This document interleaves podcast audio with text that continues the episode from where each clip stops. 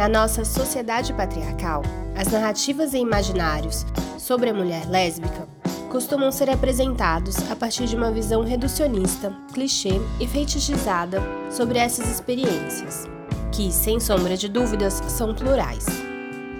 No programa de hoje, conversei com a poeta Bárbara Ismênia sobre o seu trabalho na poesia com a construção de imaginário e narrativas sapatãs latino-americanas e também sobre a sua atuação com o teatro do oprimido, em uma grupa que pesquisa uma estética lésbica e bissexual no teatro. A gente está aqui no podcast Sem Paredes, o primeiro podcast agora que deixou de ser PauloCast e virou Sem Paredes, é, com a nossa convidada, Bárbara Ismênia. Bárbara, queria pedir para você se apresentar para a gente.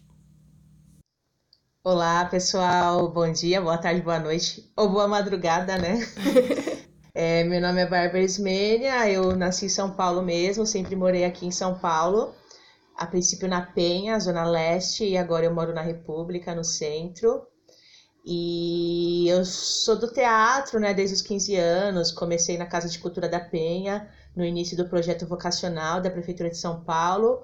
E pratico teatro até hoje, né? Em 2012 eu conheço o Teatro das Oprimidas, do Oprimido, e me seguro nessa metodologia que eu entendi que era a que fazia mais sentido para mim.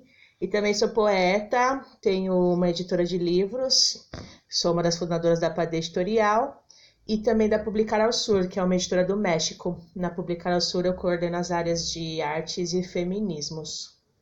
É, você tem dois processos que a gente estava conversando para a gente trazer aqui para os nossos ouvintes, que é o processo dentro da poesia, de pesquisa dentro da poesia e o processo dentro do teatro do oprimido.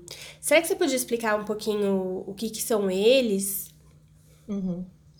É, dentro da poesia, que costuma ser um trabalho mais eu comigo mesma, né? Eu gosto muito das palavras, eu sou muito apaixonada por palavras e por entender também significados, etimologias e entender como as palavras podem ser potentes para além de uma comunicação para a construção de um imaginário, para permear o histórico, né? O quanto também ela tem essa carga de poder, né? Porque a palavra falada ela é mais democrática, né? É, as pessoas que são falantes praticam ela o tempo todo. Agora a palavra escrita ela já causa um pouco mais de hierarquia, porque aí você tem que dominar as normas da gramática, você tem que saber escrever, então me interessa assim essa possibilidade de brincar tanto com a oralidade quanto com, com a escrita no sentido de democratização também, né? Porque ela só é importante e possível se ela comunicar com a outra pessoa. Se ela for hermética, for muito isolada, a gente não tem efetivação dessa linguagem. E com o teatro do oprimido, o teatro das oprimidas, é, aí já é um trabalho mais coletivizado. Eu nunca trabalhei sozinha no teatro, acredito também justamente que o teatro é uma arte que engloba mais pessoas. É, e aí, desde 2012 que eu atuo a partir de uma oficina que foi na Unesp de extensão com a Alice Nunes, e de lá surgiu um grupo, que era o coletivo Trajetórias Feministas, e agora, desde o ano passado, a gente montou o Ibirá, Desde o ano passado, não, Ibirá desde 2016, e aí ano passado eu começo uma oficina específica para lésbicas e mulheres bissexuais, pensando em investigar essa estética. É, e aí a gente está até hoje, assim, essa grupa tem mais ou menos 12 mulheres participantes. E aí é uma forma também de você ter o corpo, né? Para além da palavra, na poesia, você tem esse corpo possível, esse corpo gingado que vai para a cena, que interage com o público e que tá ali para trocar, né, num, num, jogo assim, num jogo dançante, num jogo mais completo corporeamente, né, do que do que chega para o público. Não que a poesia não seja completa corporeamente, mas o que chega para o público é mais a palavra. E o que, que seria o teatro do oprimido, para a gente conseguir contextualizar um pouco mais esse seu processo de pesquisa?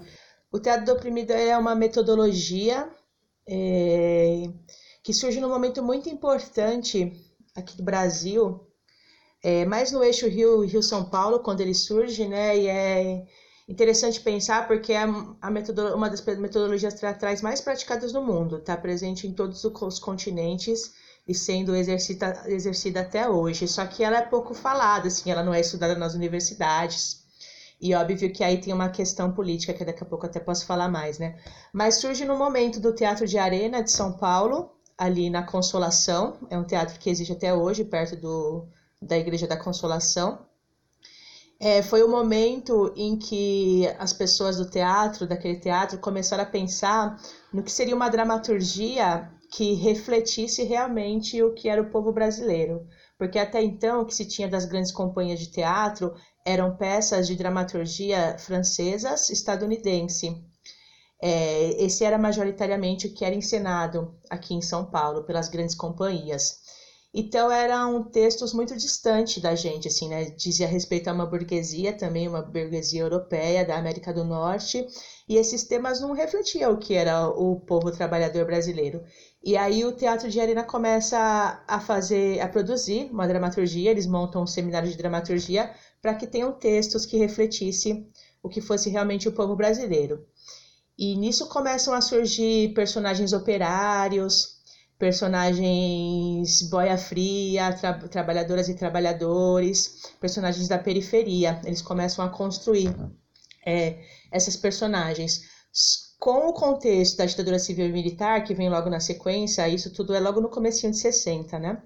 Aí em 64, com o golpe civil militar, é, os atores e atrizes desse período, e diretores e diretoras, começam a, a tentar atuar um pouco mais, mas aí não, não consegue mais. Então começa a passagem para o exílio. O Augusto Boal ele começa a ir para outros países da América Latina para conseguir seguir com o trabalho dele, né?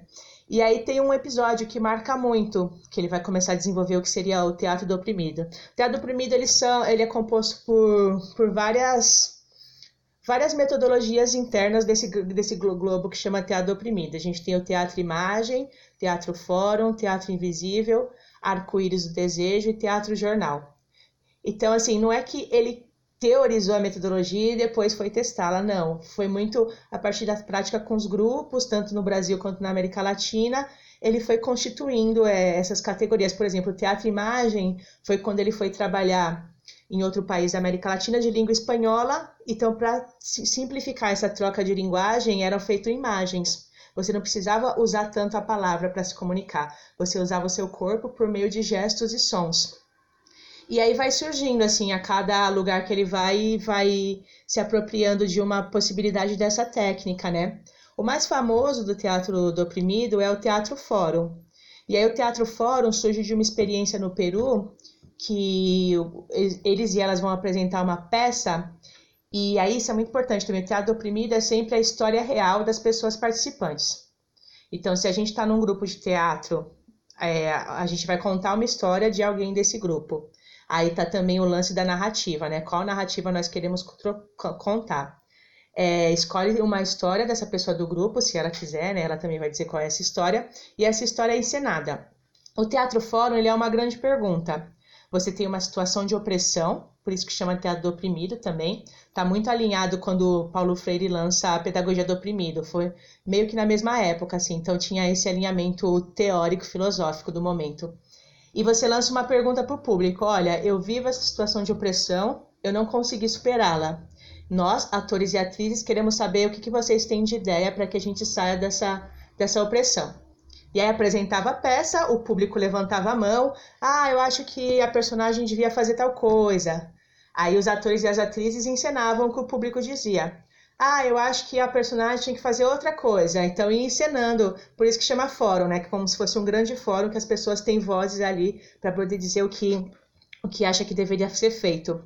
Aí, numa experiência do Peru, tinha uma senhora na plateia, Augusto Ball conta essa história, é, e ela estava muito brava, muito brava. A história era uma mulher que era a história real dessa atriz. Ela, o marido dela, ela não sabia ler. Ela era de uma comunidade. O marido dela sempre falava que estava construindo uma outra casa na cidade.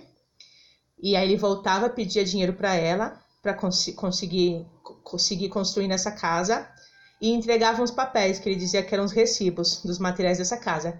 E aí sumia por semanas e depois voltava, pedia mais dinheiro. Aí ela começou a desconfiar dessa casa, do que, que ele estava fazendo, por que, ele sumia tanto. Ela levou esses possíveis recibos e, e entregou para a vizinha, para a vizinha ler o que era. Quando a vizinha lê, ela descobre que são cartas de amor. Na real, ele tinha uma outra mulher nessa outra cidade, por isso que ele sumia, e ele pedia dinheiro para poder viver lá com ela, né? Então a história era essa, é uma história real, e esse marido ia chegar daqui a uns dias, nunca sabia quando ele ia chegar exatamente. E ela queria perguntar para o público o que ela fazia na situação. Então, elas estavam encenando essa peça, né? E tinha uma pessoa na plateia muito brava, muito brava, muito brava. E o Boal pediu para ela falar o que ela achava que deveria fazer. E ela diz assim: Olha, ela deveria ter uma conversa muito séria com ele. Augusto Boal ficou decepcionadíssimo, porque essa mulher estava tão esbravejante, tão eufórica para falar, e ele achou uma alternativa muito razoável, né? Ah, ter uma conversa muito simples, né? Ah, então tá bom, vamos encenar. Aí a atriz fez, teve uma conversa com ele, discutiu, conversou, ficou bem, colocou o prato de jantar, ele jantar, acabou. Aí a mulher falou assim: não, ela tem que ter uma conversa muito séria. Aí encenaram de novo, ela teve uma conversa um pouco mais séria, mas terminou na mesma. Fizeram as pazes, pôs o prato de jantar, ele comeu e já era. Aí essa mulher na plateia foi ficando desesperada, falando que não era nada disso, que ninguém estava entendendo ela.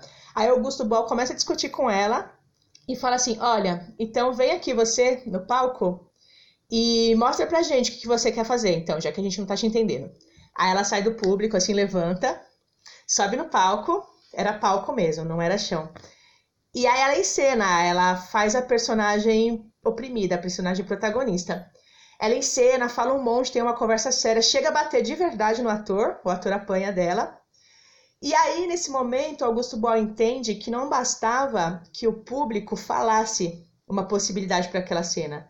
O mais potente e efetivo era que o público realmente saísse desse, desse lugar de espectador, espectadora, e pusesse o seu corpo em cena com a sua experiência, com a sua vivência, com a sua possibilidade e mostrasse o que, que ele, ele, essa pessoa estava querendo é, ajeitar para aquela situação, né?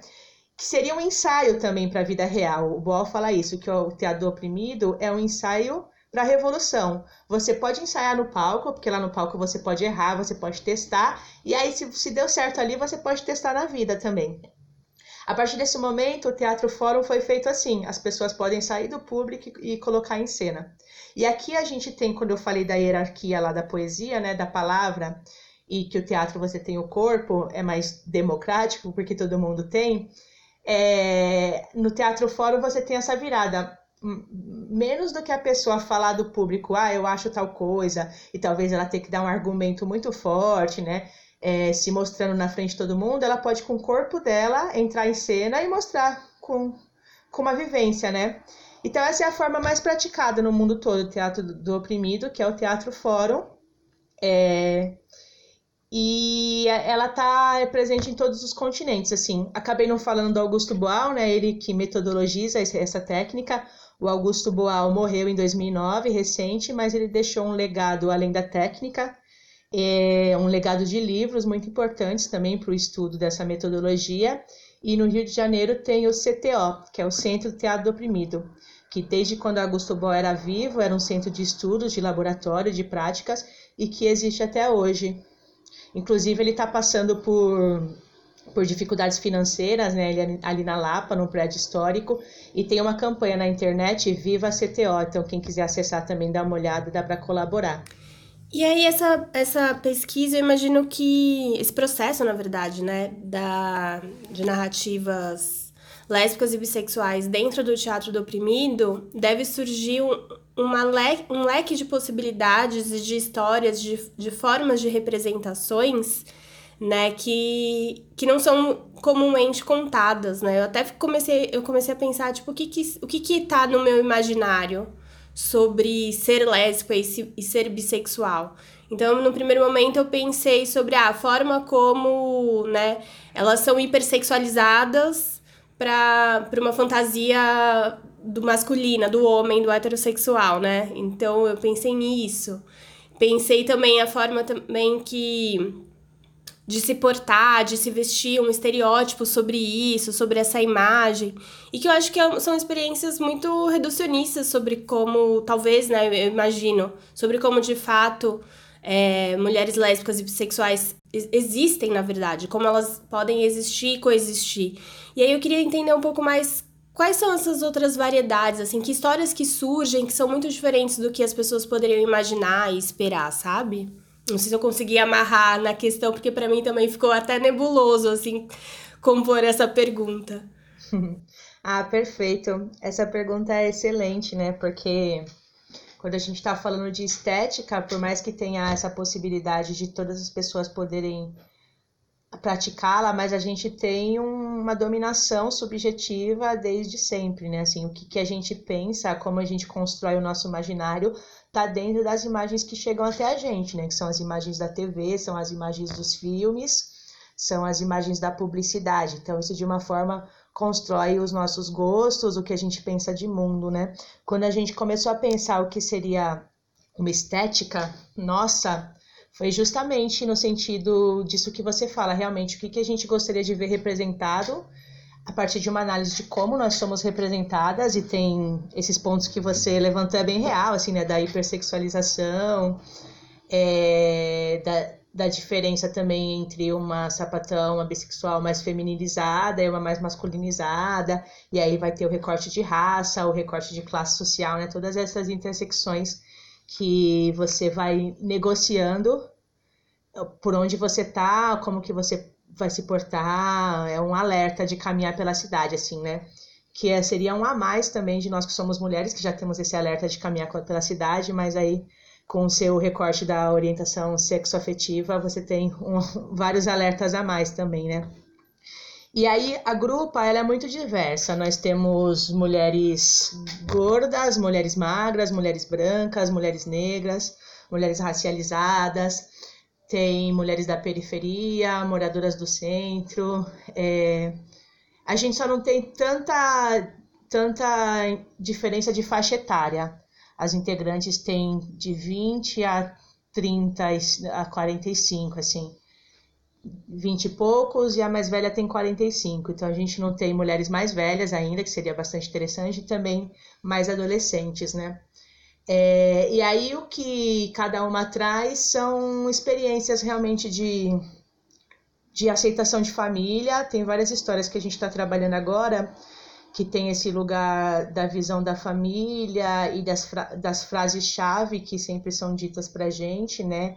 e aquela, aquele lugar de falsa aceitação também. Então, por exemplo, uma frase que uma das integrantes trouxe era assim: Ah, tudo bem você namorar, mas não na minha frente, tudo bem você beijar, mas não precisa ser na sociedade, não precisa ser na rua. Esse, essas falsas aceitações que a gente tem, né? E quando a gente joga para a experiência heterossexual, essas frases não existem, né? Então, não significa que você aceita, significa que você está mascarando isso. E aí isso, isso tudo vai surgindo nos exercícios da cena, né? É, comportamento também de de visita a ginecologista, por exemplo, isso é uma coisa que as pessoas pensam, pensam um pouco também, né? Como que é a visita de uma de uma lésbica masculinizada no ginecologista, de uma mulher bissexual, quais são as perguntas que são feitas quando se chega na ginecologista, o que que essa pessoa já lê do nosso corpo, né? Que é um corpo reprodutível, que é um corpo que precisa usar camisinha, geralmente essas são as primeiras perguntas, assim, né? Você tem uma leitura que as mulheres que chegam nesses consultórios têm uma leitura de que são corpos heterossexuais e esses, profissionais da saúde praticam a sua consulta hegemonicamente homogênea, como se todas as mulheres que ali chegassem fossem semelhantes, né?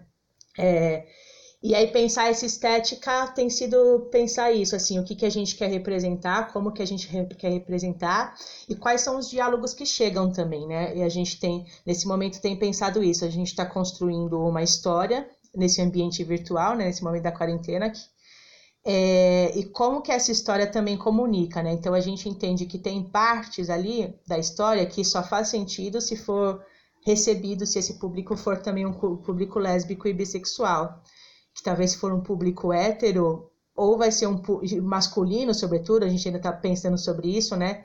É, ou vai ser um público que vai fetichizar as nossas narrativas, que a gente não sabe até onde vai ser essa alteridade essa compreensão. Então, o que, que a gente o que, que a gente pode pôr de cena, pode depositar de confiança para a leitura desse público ou não, assim. São várias negociações, né? É, o ano passado, quando eu comecei com a oficina, que a princípio eram só seis encontros, depois as, as meninas quiseram continuar. Uma integrante, no último dia da oficina, falou isso, assim, que ela pensou pela primeira vez, era uma mulher lésbica, que ela nunca tinha visto uma peça ou uma grupa de teatro só com mulheres lésbicas e bissexuais, assim. E a gente falou, caramba, é verdade, né? E isso determina também é, a construção de imaginários, né? A construção de narrativas, o que está nesse pensamento. Quando a gente vai para uma peça, a gente já vai também permeado dessa subjetividade que foi construída na gente e às vezes essa peça só reforça ainda mais, né? Não apresenta novas possibilidades de sonhar até, né? de projetar futuro.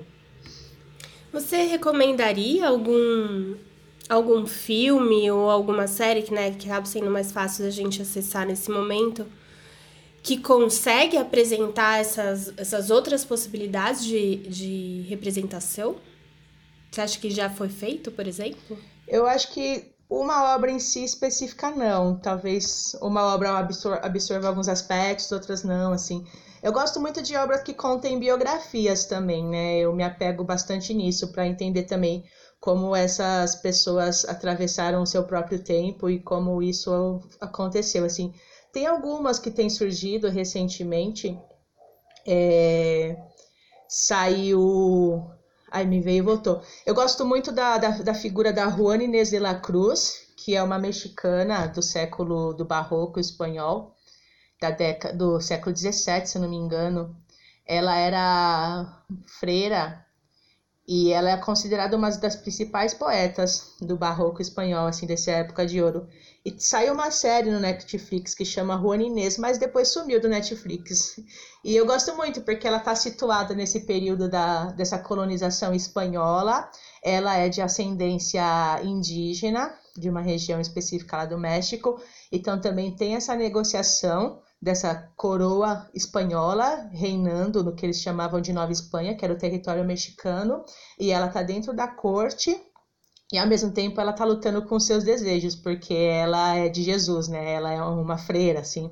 Eu acho uma personagem histórica interessante e importante, e uma personagem também que faz parte da América Latina, né? Que às vezes quando você tem de referência mais antiga, você tem a Safo, só que a Safo tá lá na ilha dela de na Grécia, né? É, tem um filme que eu descobri recente que para mim foi muito marcante, chama Mulher Melancia. Ele é um, um filme de 1996. A diretora é Cheryl Dooney, que é uma estadunidense negra lésbica, e é o primeiro filme dirigido por uma negra lésbica lá nos Estados Unidos. E ela faz um, uma narrativa muito sensacional nesse filme, porque ela investiga uma atriz negra da década de 20 e 30, mais ou menos, que fazia esse papel de babá, esse papel muito frequente para pessoas negras, né? De babá, de ama da casa, dessas casas de pessoas brancas ricas. E ela começa a investigar essa atriz e dentro dessa narrativa é, ele é meio autobiográfico da própria diretora, Cheryl Dooney, e ao mesmo tempo essa personagem que está negociando, que trabalha numa videolocadora, que adora cinema. Então, esse filme ele deu essa construção também assim de uma pesquisa biográfica de alguma personagem histórica que ela vai atrás e o que ela vai descobrindo nesse meio do caminho assim né?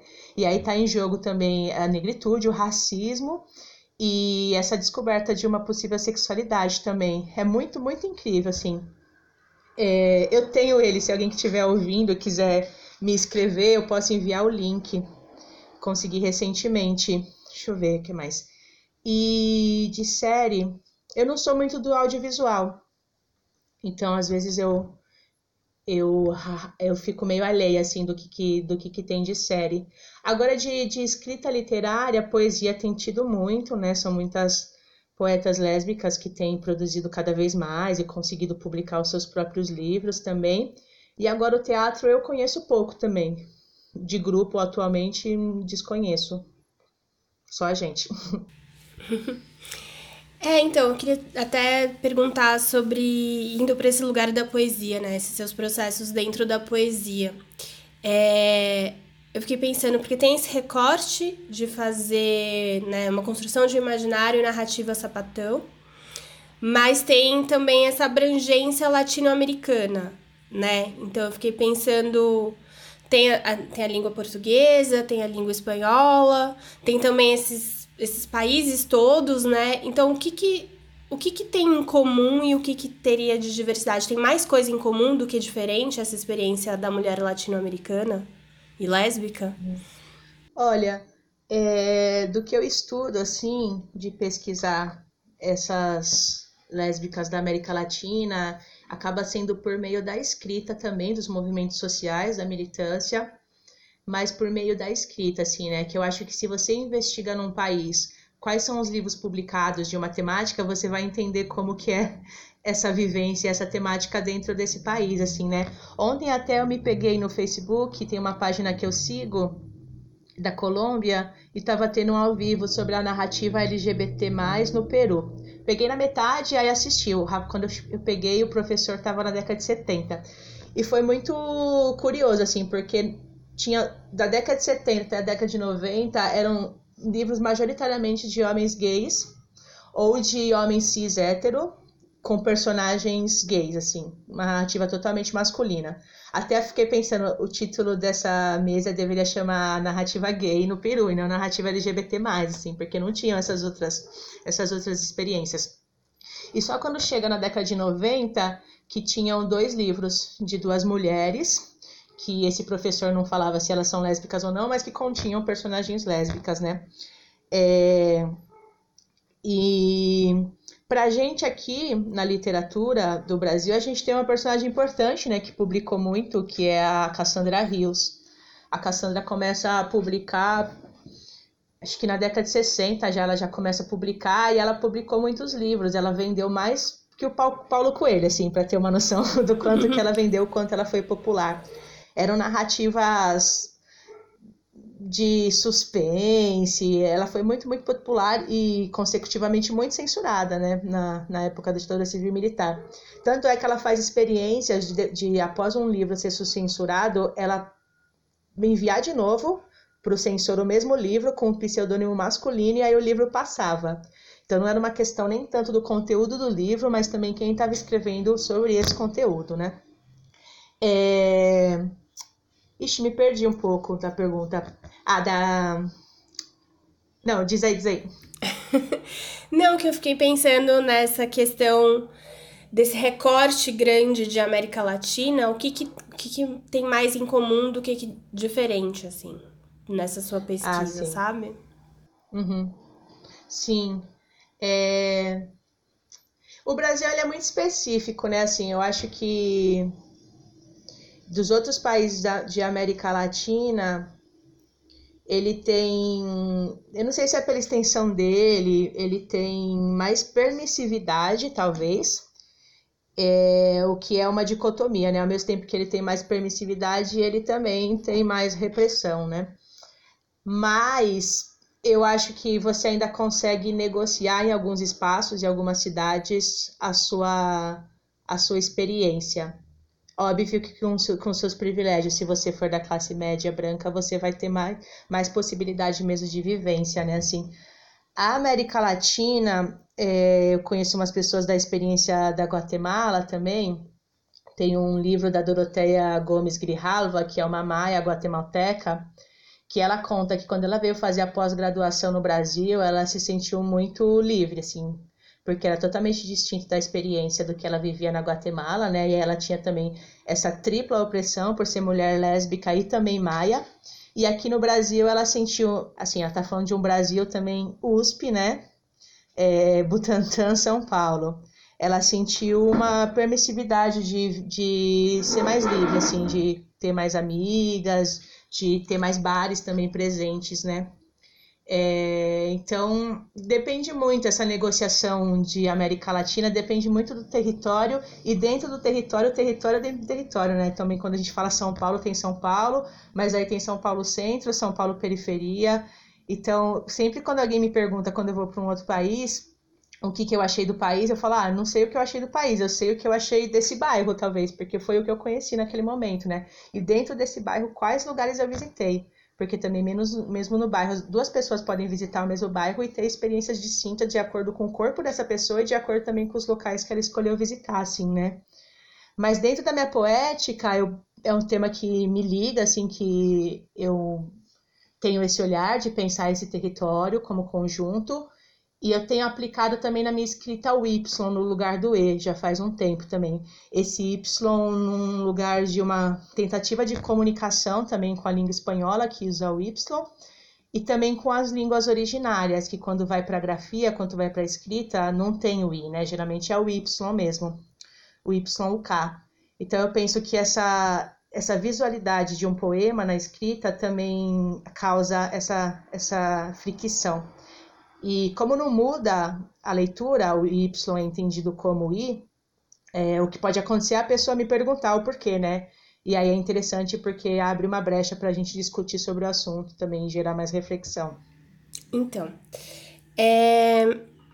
você estava falando da Cassandra Rios, que ela publicou vários livros, né? Foi super publicada e distribuída, mas ela era lésbica e os livros dela não tinham, não eram sobre isso, não era sobre esse conteúdo. E aí eu fiquei pensando, é, você acha que, que é, mais, é mais fácil, é, em relação a publicar, ser uma autora lésbica e publicar livros de conteúdos diversos, é mais fácil, é mais, tem, tem mais variedade aí publicado, do que você publicar conteúdo especificamente sobre essa experiência lésbica?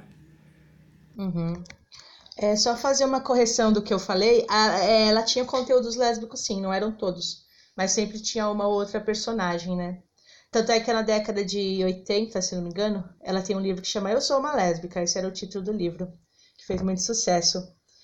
É, eu acho que sim, né? Você consegue ter passabilidade maior se você trata assuntos ditos universais, né?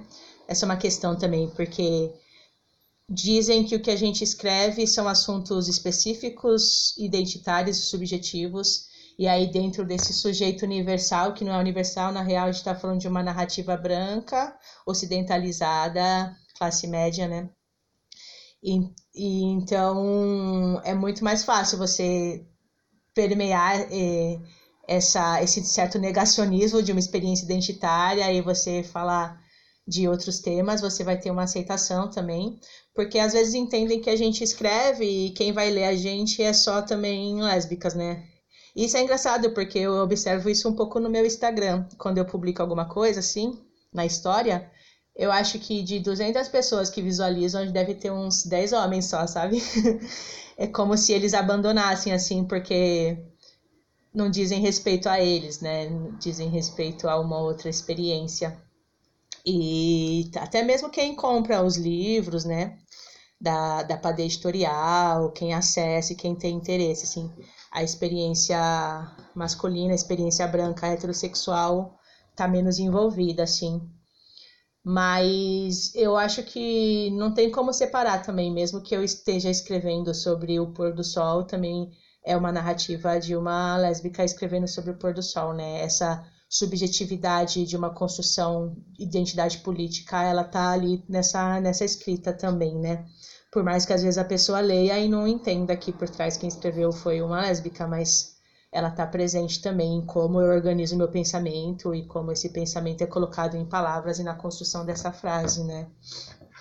E eu queria saber um pouco mais sobre a sua jornada pessoal também, assim, como que foi o seu processo para para chegar nesse lugar como artista de querer fazer essas pesquisas e querer produzir um conteúdo específico lésbico e bissexual e sapatão, tanto no teatro do oprimido quanto na poesia. Assim, como uhum. que você chegou nesse lugar de tipo, não, essa é a minha escrita. Essa é a minha experiência Sim. como artista.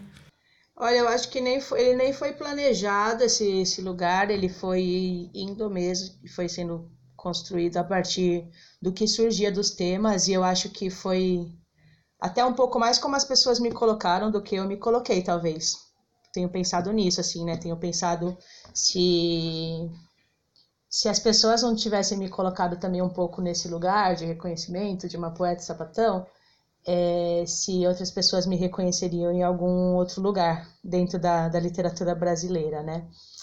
É, e agora o, o, a, o teatro também, quando ano passado a gente começa a trabalhar específico, e talvez seja momentâneo, né? Porque é uma grupa que existe desde 2016, a gente também vai, vai mudando. Foi no interesse de investigação, de fazer esse laboratório. É, um laboratório de pesquisa mesmo e ver o que, o que surge daí. Agora, é óbvio que também, conforme as pessoas vão correspondendo ao que elas acham do seu trabalho, você também vai incorporando isso para as identidades do seu trabalho. Então, de uma certa forma, eu vou participando de mais coisas que tenham essas especificidades. Mas é, é importante também, porque você cria uma comunidade ali, você acaba criando para essa comunidade. Essa comunidade responde, essa comunidade também é uma comunidade criativa e acaba sendo referência para você. Então tem essa troca de referências e experiências. Mas eu digo que também eu sempre fico nessa nesse pensamento dessa de como também atingir outros públicos, né? De como essa experiência seja importante, por exemplo, para adolescentes, para pessoas mais jovens, assim, que eu acho que eu não tenho muito contato, eu também não não tenho desenvolvido trabalhos e experiências para para essas pessoas, né, que eu tenho achado importante assim essa discussão. É, eu tenho pensado muito também nesse desafio de, de levar esse conteúdo um, um, livro que é sobre mulher, um filme que é sobre mulher, por que, que homens não acessam ele, por que, que outras pessoas, né? Isso que você falou, ah, não diz respeito à história de outras pessoas ou, outra, ou, a, ou outras mulheres, então elas não vão acessar esse meu conteúdo. E aí a gente nunca cria, sei lá, essa conexão, né? Tipo, essa. Reconhecer a experiência do outro e de fato se conectar, assim. Eu tenho pensado muito nesse desafio também. Uhum. Mas não sei qual que, qual que seria é, a resposta. também tenho pensado também, assim. É, tanto é que eu escrevi um texto ontem que eu achei muito lindo, assim, chama Letramento Queer que a partir do, do, da, dos processos de alfabetização do Paulo Freire. E quando eu escrevi, eu falei, poxa, eu acho que esse texto, ele seria o que dizem universal, sabe? Porque ele está a partir de uma experiência de pedagogia, de ensino escolar. E eu fiquei pensando também como, como conseguir que esse texto espalhasse um pouco mais, que chegassem mais pessoas para além desse círculo meu já formado, assim. É, então, às vezes tem uma coisa ou outra que você escreve, você fala, poxa, isso daqui é, seria mais aceito. Não que foi feito para a universalidade, outras coisas não são feitas para a universalidade, mas ele seria mais aceito nisso, nisso que chama universalidade, né? E aí lembrar de novo que essa universalidade ela tem raça, ela tem sexo, ela tem orientação sexual e ela tem localização geográfica no mapa mundi também, não é universal. Bárbara, super agradeço a sua participação. Na verdade, eu queria, né, antes da gente encerrar, se você pode recomendar pra gente mais autoras ou seus textos pra gente acessar, pra gente conhecer mais o seu trabalho. É, eu posso deixar na descrição como que a gente encontra o seu trabalho. Tá. Ah, encontra. Geralmente as pessoas falam comigo pelo Instagram, né? Tem um livro que eu estou enviando também por correios para qualquer lugar do Brasil. E geralmente eu publico tudo lá também, textos, poesias, e tem o Medium também, medium.com.br barbarismenia. Eu tenho, agora na quarentena eu migrei também de um blog muito velho para o Medium, alguns textos específicos. E alguns vídeos que, que eu faço também que estão lá no YouTube, Barbarismania. É, você perguntou mais uma coisa, né? E outras ah, indicações. também, é. Cara, tem muitas, né? Puxa, tem uma sergipana que mora em São Paulo, a Joana Cortes, que vai lançar agora pela editora Urutau, Linha de Arrebentação. Cecília Floresta também vai lançar Panaceia pela Urutau daqui a pouco. Tem Raíssa Aires Green, que lançou Sapa Profana pela Padê Editorial, tá morando no Recife. Diana Salu, que mora no DF, lançou Cartas para Ninguém, também pela Padê Editorial. Tem Formigão, de São Paulo, da Zona Sul, que lançou Afrolatina. Tem Bárbara Medina, que tem a página Artes do Ori, que são desenhos, ilustrações. Nossa, tem muita gente. E aí. E aí. É, são muitas, assim. Geralmente eu divulgo lá também no Instagram, acho que se acompanhar a página, sempre coloco no, na história uma ou outra. Dá para saber um pouco mais lá. Ai, Bárbara, obrigada, super obrigada por ter se disponibilizado a conversar aqui com a gente, explicar um pouco, né? Porque eu acho que é um assunto que tem muitos desmembramentos, assim, de questionamentos e perguntas, e tentar conhecer um pouco mais. E super agradeço a sua participação no podcast. Ah, agradeço o convite, acabei não agradecendo no começo, mas muito massa, né? Qualquer lugar que a gente possa falar também, espalhar narrativas e que possa acessar mais gente é muito importante. E muito legal que você começou esse trabalho agora dos podcasts, as entrevistas, eu acompanhei uma, eu gostei bastante, então também vou acompanhar mais. Tomara que chegue mais gente, que esse trabalho renda vários frutos.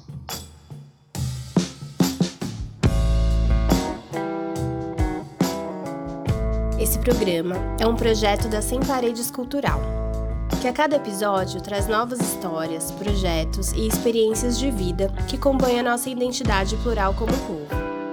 Se você gostou, nos siga pelo Spotify e Deezer e também nas redes sociais da agência.